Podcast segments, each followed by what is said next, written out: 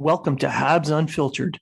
This independent podcast is featured on the Hockey Writers and iHeartRadio, bringing you honest and unfiltered entertainment and discussion on the Montreal Canadiens and hockey news. Your hosts, Matt Smith, Treg Wilson, and Blaine Putney, are proud to be one of your trusted sources. If you are talking about it, so are we. Be sure to go to habsunfiltered.net to check out all the great giveaways, all the great sponsors, all the promo codes for each sponsor to save you money on amazing products.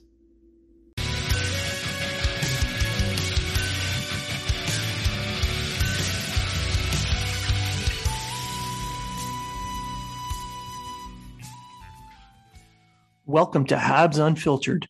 This independent podcast is featured on the Hockey Writers and iHeartRadio, bringing you honest and unfiltered entertainment and discussion on the Montreal Canadiens and hockey news.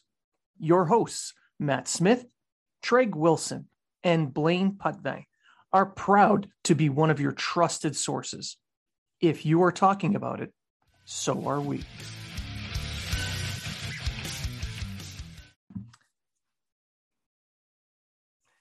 Welcome to Habs Unfiltered, episode 263. I'm your host, Blaine Putney, and I'm joined by a special guest, Byron Bader. Welcome to the show. Yeah, thanks for having me on. Um, I'm really excited to have you on. You, you cover a lot of very interesting information when it comes to uh, prospects in the draft. You cover the analytical side, and I'm not I'm not the most math based person, but it really, really interests me in how you're approaching this. Um, could you give my listeners a little bit of a background on how, what you do and how you get it set up? Yeah, so my website, hockeyprospecting.com, is essentially, you know, a predictive analytics website, um, basically trying to project um, prospects and which ones are going to you know, a make the NHL, but also b which ones are going to make the NHL and and you know prosper and do really well, turn into those kind of those superstars or there's those offensive stars that you're kind of looking for from every draft.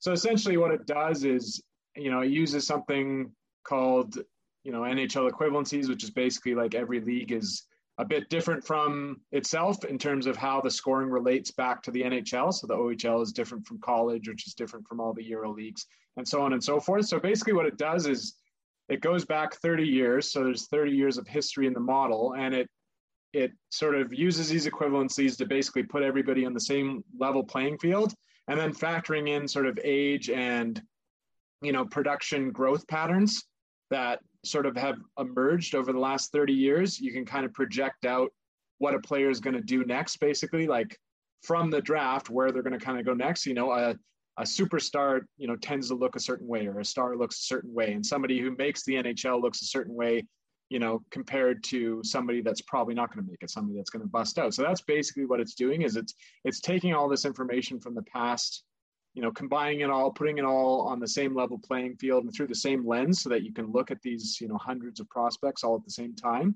And you can look at the ones you know who has the the typical archetype or the typical profile of a player that you know turns into a star like a player like alex debrincat for, for example looked like a, a player that turns into a star four out of five times but he's not taken until the second round because he's kind of small right? So it's looking for these sort of anomalies these little you know things to catch um, that are often missed because you're looking at you know everything on the same level playing field. So yeah that's basically what it's doing. And there's a whole bunch of different tools and and models um, at the website and it's it's a, a subscription based model um, for people that are curious about signing up. It's 25 bucks a year and then you get access to all these models and tools that like i said go back 30 years. So yeah that's basically what it's all about.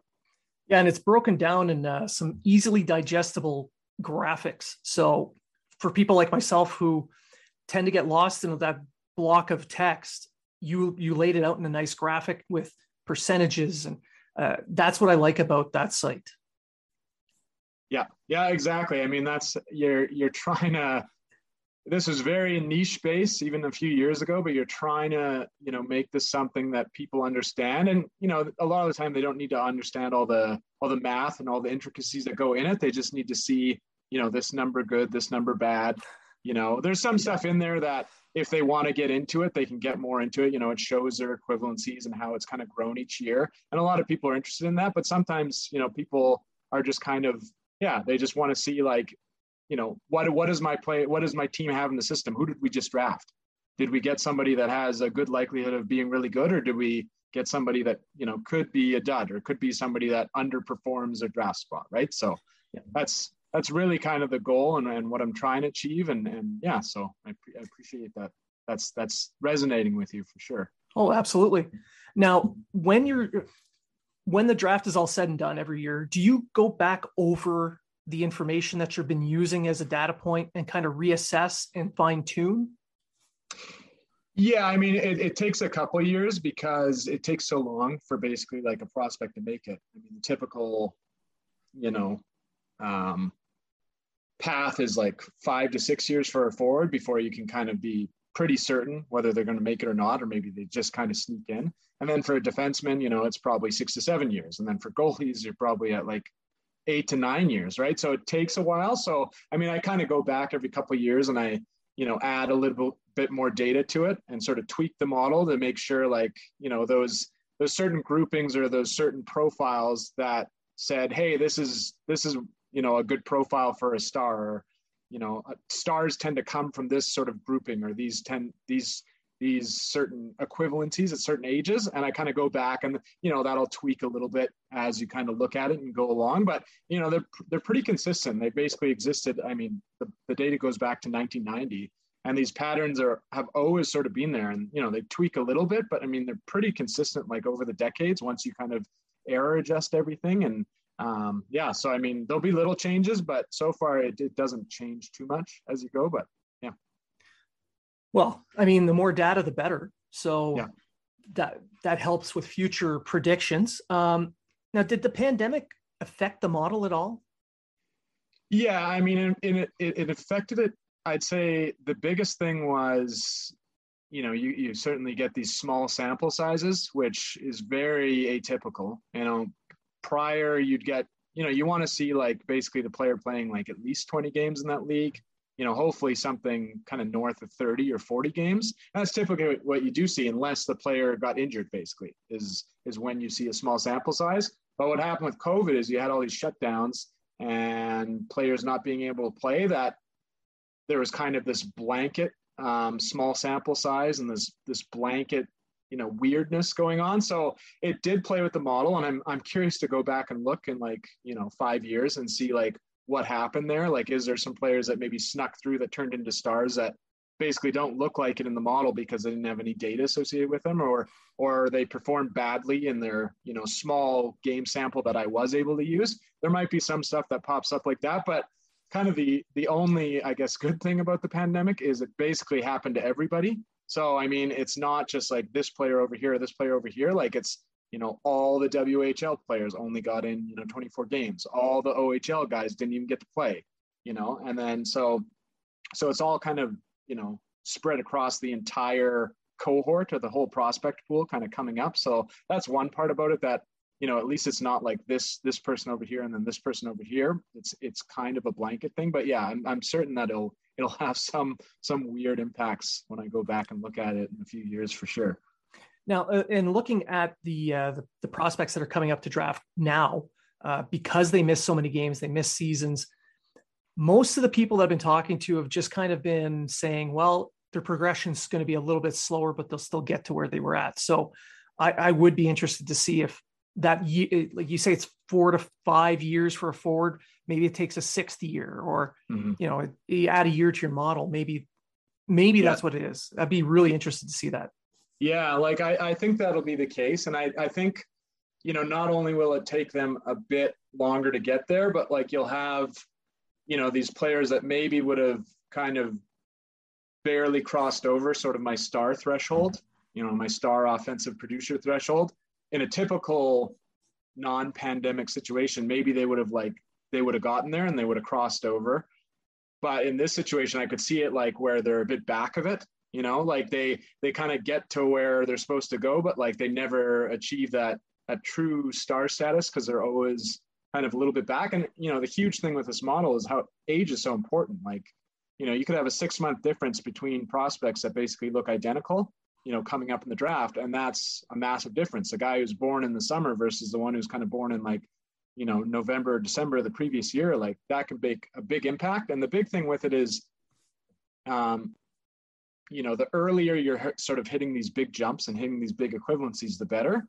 Whereas some of these players like you know that that really early stage like basically hitting a massive equivalency by age 18 or 19 like that's wiped out for them. They can't do that anymore so they kind of have to you know even if they're hitting those those big jumps later on what the research shows is they're less likely to sort of turn into those big, you know, superstars, those big stars. So there might be some of that happening as well. So it'll be kind of interesting for sure.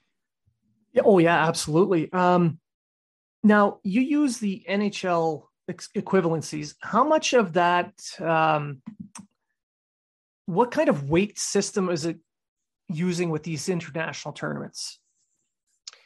So with the tournaments, I don't tend to focus on them um, because they're often really small game samples again, which is not good for this type of stuff. And like you know, a lot of times they play in a bunch of different tournaments, so then it's basically like a whole bunch of little small game samples balled up into one, but you basically have to split them apart. So basically, what I do is, you know, most of the time the player plays in one league, and you can kind of just grab that equivalency, and it works great with some of the Euro guys, what I do is because they'll jump around a bit, especially like the Russian, the Russian guys and the Swedish guys, especially like they'll go from like the junior league up into the major league, and then the one in between will kind of go all over the place. And so, so long as they kind of play enough in each league, um, you know, call it 20 games type thing. Um, I'll take basically like where they where they looked best, and I'll kind of use that universally throughout the model. So you know, if they played in the KHL, but they also played in the MHL, and you know their KHL stats were basically non-existent because they're playing, you know, two minutes a night like Yurov. But then their MHL stats are like fantastic. You know, I'll basically take, you know, he's showing better in the MHL, so I'll take that. And you know, I use it universally throughout the model, so it's not like I'm picking and choosing. It's it's kind of like apples to apples that way. So yeah, that's what I kind of do with the leagues. And then in terms of the international play, like normally I don't really factor it in. It's just kind of like a, a nice anecdotal thing, like oh look at this guy destroying the the world championships or the world juniors or that type of thing. You know, it tends to be a lot of time. You know, the good players are the ones dominating these tournaments, but then sometimes you have these like strange anomalies like Slafkovsky this year. You know, like uh, Puljujarvi. Not that PRV looked bad per se, or Slafkovsky looks bad. You know, they just they don't look like certain superstars going into the draft, but they have these massive tournaments that people are like, oh my God, like this is the next big thing. But you know, it's yeah, it's it's these like weird, you know, 10 game samples. So I I kind of you know, for the model purposes, I, I mostly ignore them. You know, they're, they're nice to look at, but for factoring it into the actual model, they're they're not in. And now I'm looking at your your first round list that you have put out on Twitter, and for the uh, for those who would go to your Twitter account and find your hockey prospecting 2022, 2022 NHL draft rankings, you have it listed in a color scheme uh, mm-hmm. from blue to red. So is that are you setting them up as their score? They're not, no, they're not tiers or anything. It's basically just going like it literally goes from dark blue to red just to kind of show like this is the top one down to the bottom one. So I mean, yeah, there's certain there's there's different people that that group them and stuff. I didn't particularly with this. It's just basically just just guiding your eyes essentially. Now, in looking at your list, I noticed very very interesting um, anomalies from other people's lists.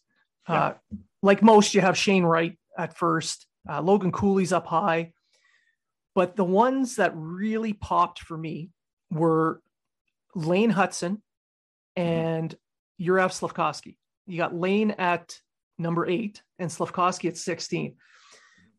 Can you explain a little bit as to why you felt that Slafkovsky belonged at, at the midpoint? Right. And yeah, just a clarification about the list. Like, this isn't where I think players are actually going to go. This is yeah. just essentially rankings from, you know, my my models and and factoring in kind of you know their consensus ranking and then their age so how much runway they have left to sort of hit those next steps after being drafted because that's a big thing too is basically where they're going next. So just wanted to throw that out there first. But yeah so essentially um, i mean i can start with slafkovsky. So obviously he's kind of consensus ranked like two or three type thing with uh, most sources. And then so like i'm basically like almost completely data driven with this. And when you look at Slafkovsky and where he sort of stands right now as of the draft, he kind of he, he doesn't have this, you know, star or superstar profile to him at all. This can grow, obviously, because I mean I track him for five years, so he still kind of has three more years to go, basically. But a lot of these guys going in the draft, like they have this profile that looks like, oh yeah, this guy has like already a 70, 80% chance that he's going to be a star. Like obviously this guy looks like a first overall talent type thing. But Slafkovsky doesn't really have that. He's, you know, he's he's not old, but he's not young either. He's kind of right in that gray area. He's born March 30th. So, you know, there's there's some runway there, but it's not as much as like a guy born like in the summer. And he kind of has this, you know, slightly above average equivalency going into the draft. It's in the it's in the 20s, um, essentially. And the other thing is that's coming from a small game sample in the junior liga league. That's where he showed best, right? And he, if you actually factor in his his liga totals, so he's playing in the in the pro liga league. I think he has like 10 points in 31 games. So if you translate that, it translates to like an equivalency in in like the teens, which is really really low for like a first rounder. But for like a top five pick, it's very very low. So it kind of red flags me. Um, and when you kind of go through, you know, I, I read through the scouting reports and watch video. You know, I'm not a scout myself, but I read through myself because obviously there's smart people out there that that scout these guys and and and go through it. And, and you go through and it, they don't talk about him like, oh, he just like he's about to pop and he's about to hit this like superstar level. You know, they talk about how he's really good at like dominating down low and getting back out front. And then they compare him to players, you know, like like Nichushkin or Puljujarvi and those are really good players, like analytics darlings. Like they kind of drive the play all over the ice. But if you did like a redraft of like 2013 or 2016, like those guys would not be in the top three. Even now, like if you had hindsight going back five years and eight years, like they're not in there. So that's kind of what he looks like to me. So that's why I can't rank him that high because there's just so much good, you know, high probability stuff that's above him um, that I just can't have them in the top three or even the top 10, like right around like 15, 16, you know, the really high caliber guys are not there anymore. And that's where it's like, okay, like this guy has the tools, he's big, he's strong, you know, he can protect the puck. That's where you kind of take a swing on a guy like that. And so that's that's basically why I have him ranked there. And then Lane Hutson, so he's, you know, a five foot eight defenseman out of the USDP program. Very, very small. He's absolutely tiny. Um, but you look at what he looks like in the model, and he's got this really, really high production in the USDP this year. And he also had really good production in his pre draft year last year, which I look forward to. Like, that's, you know, it's a great sign if they have great production in the draft year, but if they also have kind of like 90th percentile production normalized, you know, when it's all on that same level playing field in their pre draft year, like that's even better. And Hutson has that and he's got this crazy production. Like he he looks like almost like a like in the model, he looks kind of like a Quinn Hughes light version, not quite as good, but like not that far behind him. And I know, you know, Quinn Hughes is an amazing skater and, and Lane Hutson is not quite as amazing, but yeah, I mean, he has he has the profile of a player that can do well. The big thing about him is how small he is. Like essentially, yeah, if, if he does turn into a star, like he kind of has a star profile in the model, if he does turn into the star, he'd be basically like the shortest star defenseman to like ever come out, like certainly in the last 30 or 40 years. So that's a bit of a red flag. That's a bit of a concern. But I mean, if he was like probably three inches taller, he'd probably be a lock for top 15. If he was four inches taller, he'd probably be in the top 10. So Will that size really play a factor? It's tough to tell. I mean, he's very, very small. He's very slight. Like he's only like 150 pounds. He's going to have to put on a whole bunch of weight, but he's not. It's not like he's knocking on the door of making the NHL. Like he's at least two or three years out. You know, hopefully once he gets with a team, they can put him with a strength coach and he can put on some pounds. and that type of thing. So that's that's why he's he's ranked so high. It might seem absolutely nuts, but he has this like really high like outlier production. Like he's in like the 90th ninth percentile for his sort of equivalency as a D man for this draft. He's basically only behind Nemec. So yeah, that's that's why I had to rank him so high. Yeah, and uh, if he was five ten versus five eight, I mean, how much more different could that possibly be for him? I mean, not really. Yeah, yeah, exactly. Like I tweeted about this yesterday, like you know, comparing him to Hughes, and you know, Hughes is one of the best, you know, offensive D men of his generation. So maybe he's not quite that, but you know, he could certainly still be a star. And yeah, Quinn Hughes is 5'10, like 180 pounds. And then Lane Hutson is 5'8 and like 150 pounds. Like these guys are small D men. They're going to get pushed around. They're going to have like no physicality to their game. They're going to have to rely on, you know, moving the puck quickly and using their feet and, you know, using their hockey IQ to sort of create gaps and create space so that they can get it out. They're not going to be, you know, crushing guys into the boards. They're not going to be boxing you out in front of the net. That's not who they are. So five eight or five ten, like you're you're you're short. You're a short D man. You're gonna have to work around a different way. So yeah, that's I mean that's kind of my my thought process. You know, he he looks like a guy that could be a star. He's just really really short. So you've you've seen many many drafts. He looks like he's going to be one of those guys that slides. How far do you think he'll slide back? Do you think he'll slide out of the first?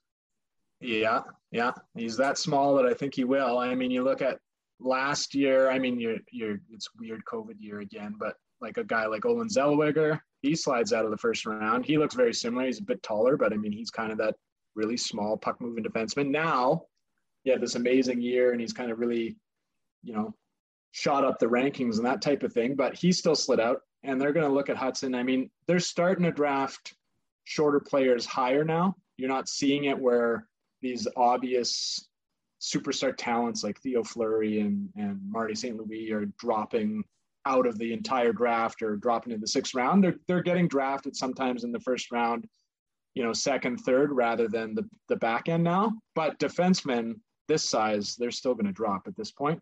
They haven't come around too much on them yet. So, um, you know, I, I think he's probably going to drop to maybe middle of the second round. I was guessing somewhere around that kind of 45, 50 spot, you know, maybe even late second, third round. But I mean, he, he has essentially first round numbers or even top 10, top 15 numbers. So I'm curious where he goes for sure. Yeah, he's he's one of those players that I've been watching in this draft class that really intrigue me. I want to see how he does against the larger opponents. I mean, he's done extremely well at the USHL level, playing against NCAA players. Um, but those aren't quite professional levels. So I, uh, I really want to see how he deals. Yeah.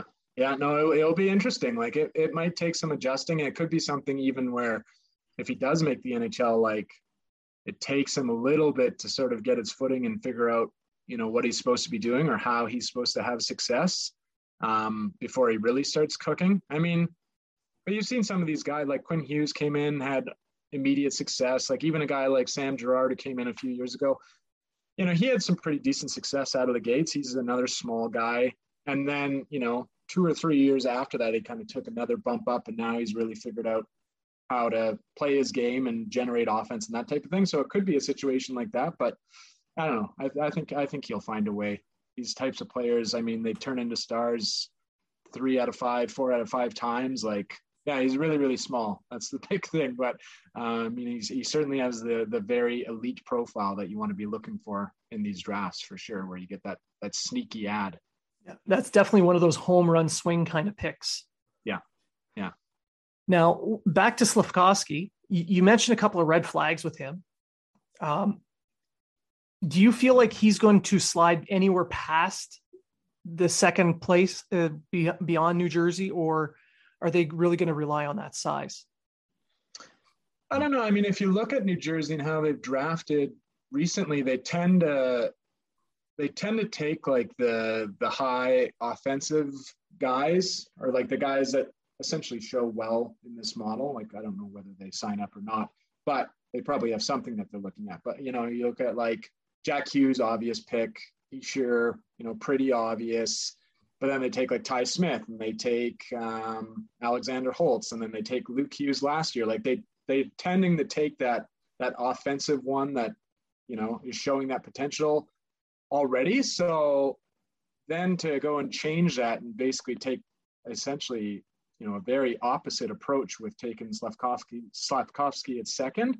I don't know. I could see him maybe sliding almost surprisingly back to like third or fourth or something, or maybe you know maybe New Jersey trades out of that pick or something because it's it's just too high to take that type of player. But it is a player that would help them. I mean, they're they're pretty small. They're they're a growing group. They're offensively talented, but they could probably use a couple bigger bodies that can kind of you know play the wall and get the puck for them down low and stuff. So he is the type of player that could work for them. But yeah, like just at second, I don't know. It might be too rich, too rich, but we'll see. I mean, that's where he's kind of slotted right now. That's sort of the consensus. So maybe they just walk up there and take him. So could be why they they've put their pick out, dangling it for uh, a known player, a known commodity. Yeah. yeah. So it maybe they are uh, maybe they are uh, subscribers. Yeah, maybe. um, oh, I was going somewhere with with this. Säuberling. Um, yeah, so he's, I don't know. I don't feel like he's the right type of uh, gamble that someone that high should take. Like there's a there's a big debate with the Canadiens, where they should take either him or Shane Wright, whereas I've been kind of pointing towards Logan Cooley and Shane Wright. Now, how close in the model would Cooley and Wright be? Yeah, so they're they're quite close, I would say. And I mean, Wright is obviously a bit funny because he's you know been talked about as this first overall pick for a while, and he kind of looks the part. Um, you know, could be a one C for you know the next 15 years type thing. But he missed his entire pre-draft year because of the OHL, so he's basically sitting out for 18 months but he showed early indications of sort of this like really good talent, like even with his equivalency in his in his kind of D minus two years. So when he was 15, 16 playing in the OHL, like not many players have numbers like that. Like it's like a Stamkos, Hall, Auston Matthews, Crosby, McDavid type thing. Like so he's showing these like really high potential numbers then, and then he basically has to sit for 18 months and then it takes him a bit going. So I still have him at first, and he still looks really good, but he looks a little bit weird because he missed his entire pre-draft year. And then Cooley looks really good, had really good production in the USDP last year, and then jumped up another level this year in the USDP. And he's also quite a bit younger. He's born in May versus Shane Wright, who's kind of born in the early part of January. So that's the big difference. Is he has a bit more runway to sort of pop and hit that that uh, you know really high level sort of growth pattern compared to Wright, but they're very very close. I mean, I could kind of do a pick 'em between the two of them. Uh, I like both a lot. They're ranked one one and three by me, so for sure. Now there's there's one player that it wasn't just COVID that inf- that uh, caused them problems. It was a health issue. So Miroshnichenko, you have him uh, in the first, but down towards about 25, 26 where was he trending before he got ill? Yeah, so if you look at his his numbers from essentially his pre-draft year, like they're quite good. They look like, you know, because he's a bit of a he's an older prospect born in February. They look like a guy, you know, if he took another jump in his draft year, they look like a guy that would kind of go in the sort of early teens, I would say. Maybe a bit earlier than that because maybe that was kind of his consensus. Like, there was a lot of people talking about him, so he might have been one of those guys that snuck in the top ten. But obviously, it seems like you know his his health concerns there sort of impacted this season because he kind of what happened with the numbers before you know the health prognosis came down as he sort of plateaued. Like he was at a really good number in his pre-draft year, and he was basically at the same number in his draft year, which is not what you want to see. You want to see them making the jump to the next sort of threshold or the next level and he sort of plateaued. But now, yeah, you're getting this this news that he's he's got these pretty serious health concerns that maybe have um, deterred him from from hitting that next level. But yeah, I'd say he probably would have like I think he's probably going to fall to maybe the 20s now, but he probably would have been drafted in like the early teens, I would guess, prior. All right. And with the model, do you have um, do you have a way of kind of assessing the talent floor for these players, or is this just to uh, project out to see if they can be stars or just NHL players? Yeah, it's it's mostly the NHL. Like, do they make the NHL and play 200 games essentially, or do they turn into basically like a star offensive producer? So it doesn't really have the the floor and ceiling like that. Like that, kind of more rely on the scouting and the, the draft consensus. You know, if a guy in the model kind of looks like Slafkovsky, looks, you know, middling or a bit average, but everybody talks about him as like a top three pick. Well, obviously, like this this guy's enormous. He's going to make the NHL. He's going to play his 200 games. So his floor is probably like making the NHL for sure and being a bottom sixer that you know does a role right? Whereas his ceiling could be you know a guy that slots onto a wing with a really good playmaker maybe and, and maybe turns into a star that way. Um, so yeah so it's it's my model's tougher to sort of look at the ceiling and floor. I mean you can kind of see it when you're looking at players looking at you know the whole kind of grouping of players that look like player x and you say oh okay like there's 20 guys that look exactly like this over the past 30 years and you know 15 of them turned into stars and then the other ones just barely missed being a star but they all made the nhl so basically that's what you're looking at. Or you could be looking at a guy where it's like oh like 80% of these guys make the nhl but like only two out of 20 turn into stars. So i mean you're probably looking at more of a role player there so. Now I, I know it's it's an inexact science because you're doing a predictive model and sometimes there's misses for instance, Nail Yakupov, like his numbers yeah. looked unbelievable. Yeah. So is is there an answer into why he missed in yours, or is it just one of those strange anomalies?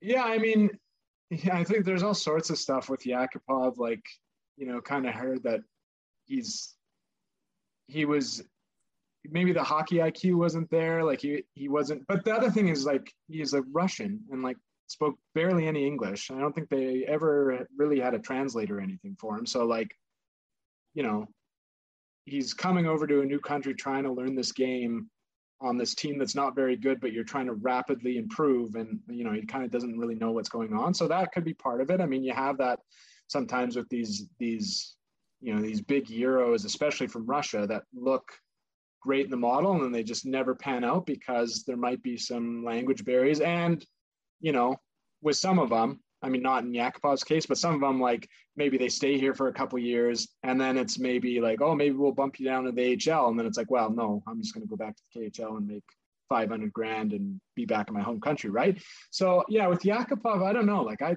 you know, he's drafted first overall. He has the exact profile of like a player that turns into a star. And even like his first year in the NHL, I know I'm the Oilers were pretty terrible at that point. They were basically just like trying to get him going. But he had a really good like rookie year. He had a rookie year indicative of a guy who's drafted first overall and makes the NHL right away, and then becomes into a star. And then right after that, it just all fell apart. So I don't know. I don't know what happened there, but uh, yeah, he's he's a really interesting one for sure. Probably that uh, Edmonton first overall curse. Yeah, yeah, exactly. They got too many of them. No, oh, God, no kidding. now you're you're based out of Alberta, so yeah. you're going to be more of a uh, uh, an honest broker of this. If you were the Canadiens GM, who would you want to pick for the team that they have now? At first overall, yeah. I mean, I think I would take Shane Wright. I mean, you have you need a lot of pieces in Montreal. You know, it's going to be a while. You know, he's being the consensus number one. You already have Suzuki, but kind of when you know when you read about um, Shane Wright, like the offense is is there and it's kind of he looks pretty good in the model, but like he's also like they talk about how good he is defensively. Like he's not he's not cheating the game. He's not one of these guys where it's all offense, but then you're not seeing like the superstar profile in the model. Like, you know, he's he's highly regarded for his defensive side. So I mean, even if he his ceiling or, or what he hits is kind of like a 60.2 C or a kind of a shutdown center. I mean, you have him and Suzuki. I think that would be a pretty good, combo. And kind of the upside with Shane Wright. If you let him, maybe you let him go back to the OHL and and develop a little bit more. You know, maybe you end up with that one C sort of 70 to 80 point guy, and then you kind of have a one two between him and Suzuki. I think that would be fantastic. I mean, but like I said, like they obviously need everything. They need the elite D man, like a Nemec, you know, or a Mateychuk. Um, you know, they need the wingers, but they certainly need to start with basically the center of the D man. So I, I would go with Wright for sure. Yeah, I mean, you gotta you gotta set up your team with the best centers you can get. I mean, I don't think I think the St. Louis Blues were probably the, the only team I can think of that didn't win a cup or that won a cup with just uh, really good centers as opposed to elite. Yeah, yeah, yeah. And like when they when they first got O'Reilly, like that was kind of like I mean he was really good at that point, but that was like right as he was really starting to pop and kind of evolve into a star. It was like basically that season, and then after that he's just kind of taken off, and now he is, you know, certainly probably one of the top five centers in the league. But yeah, yeah, like that's when you go back and you look at especially the teams that make it to the finals and make it to um, winning a Stanley Cup, they always have a ton of stars.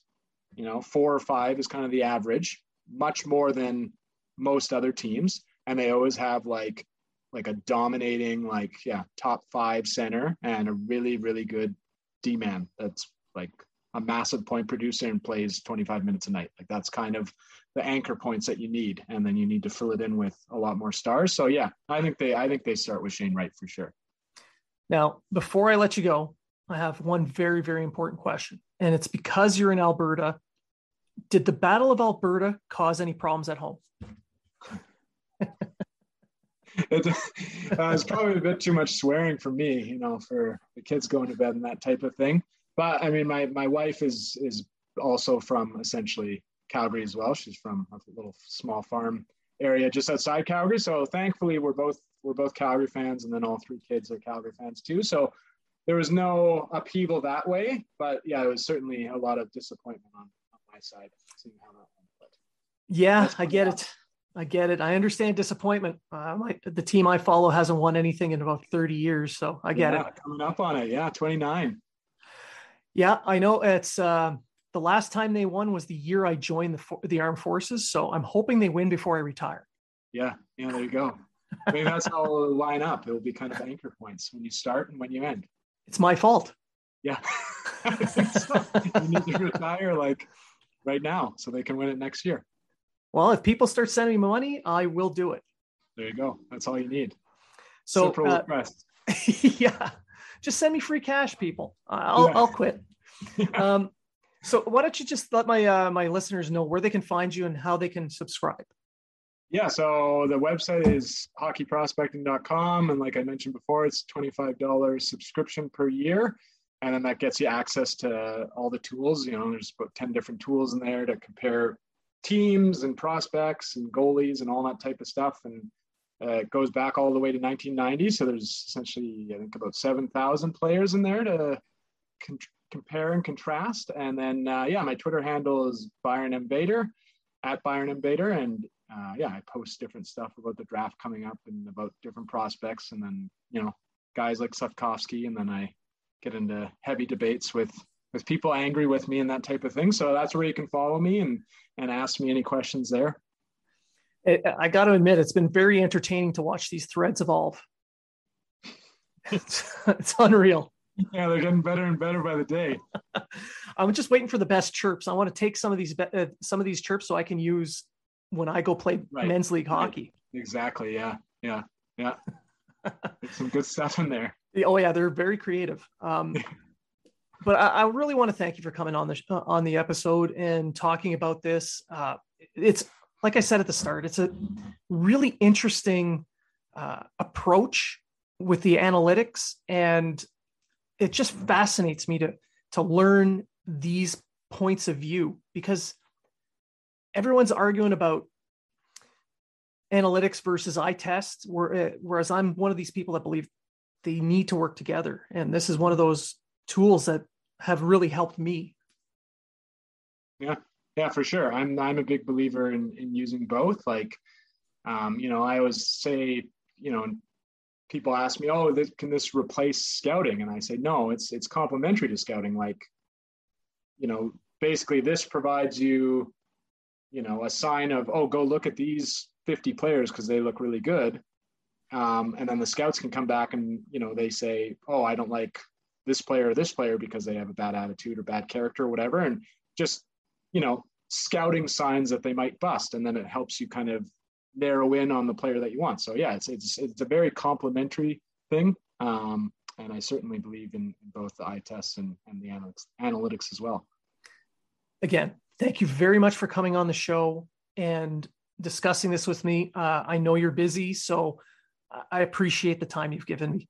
Uh, and for my listeners, thank you guys for listening. Uh, be sure to check out Byron and check out all of his work at the website. I use it. You should too. Uh, and remember, if you're talking about it, so are we.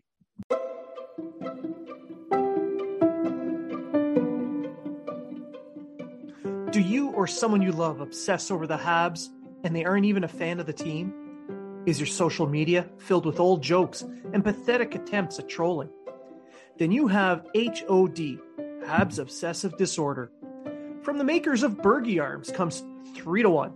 3 to 1 is specially formulated to cause a temporary choking sensation, which will remind you that your team hasn't won a playoff series since the invention of HD television. Side effects may include a desire to shave your head and grow a goatee, a lack of fashion sense, an uncontrollable urge to say, but Tavares was hurt, pretending every head coach this century doesn't call your team soft, an uncontrollable urge to choke in the playoffs, and a realization that your ability to have an inferiority complex while simultaneously being obnoxious while never winning is why you're found undesirable. Ask your doctor if 3 to 1 is right for you.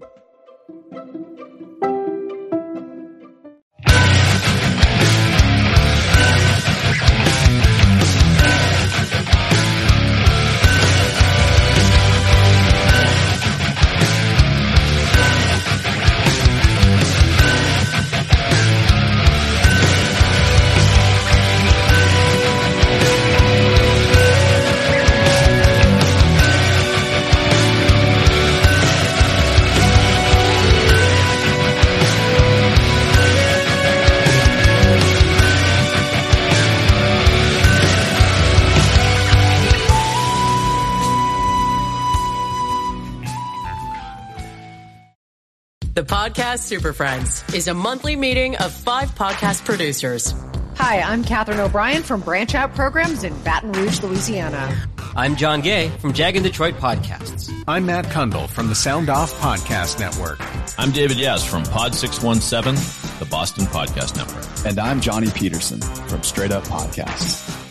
Together, they form the Podcast Super Friends, an alliance of podcast masterminds sharing best practices, insights, and discussions to help make you a better podcaster. Follow or subscribe to the show on Apple Podcasts, Spotify, Google Podcasts, or at soundoff.network.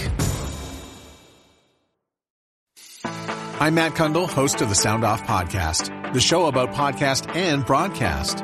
Since 2016, we've been speaking with amazing people who have populated your ears for decades.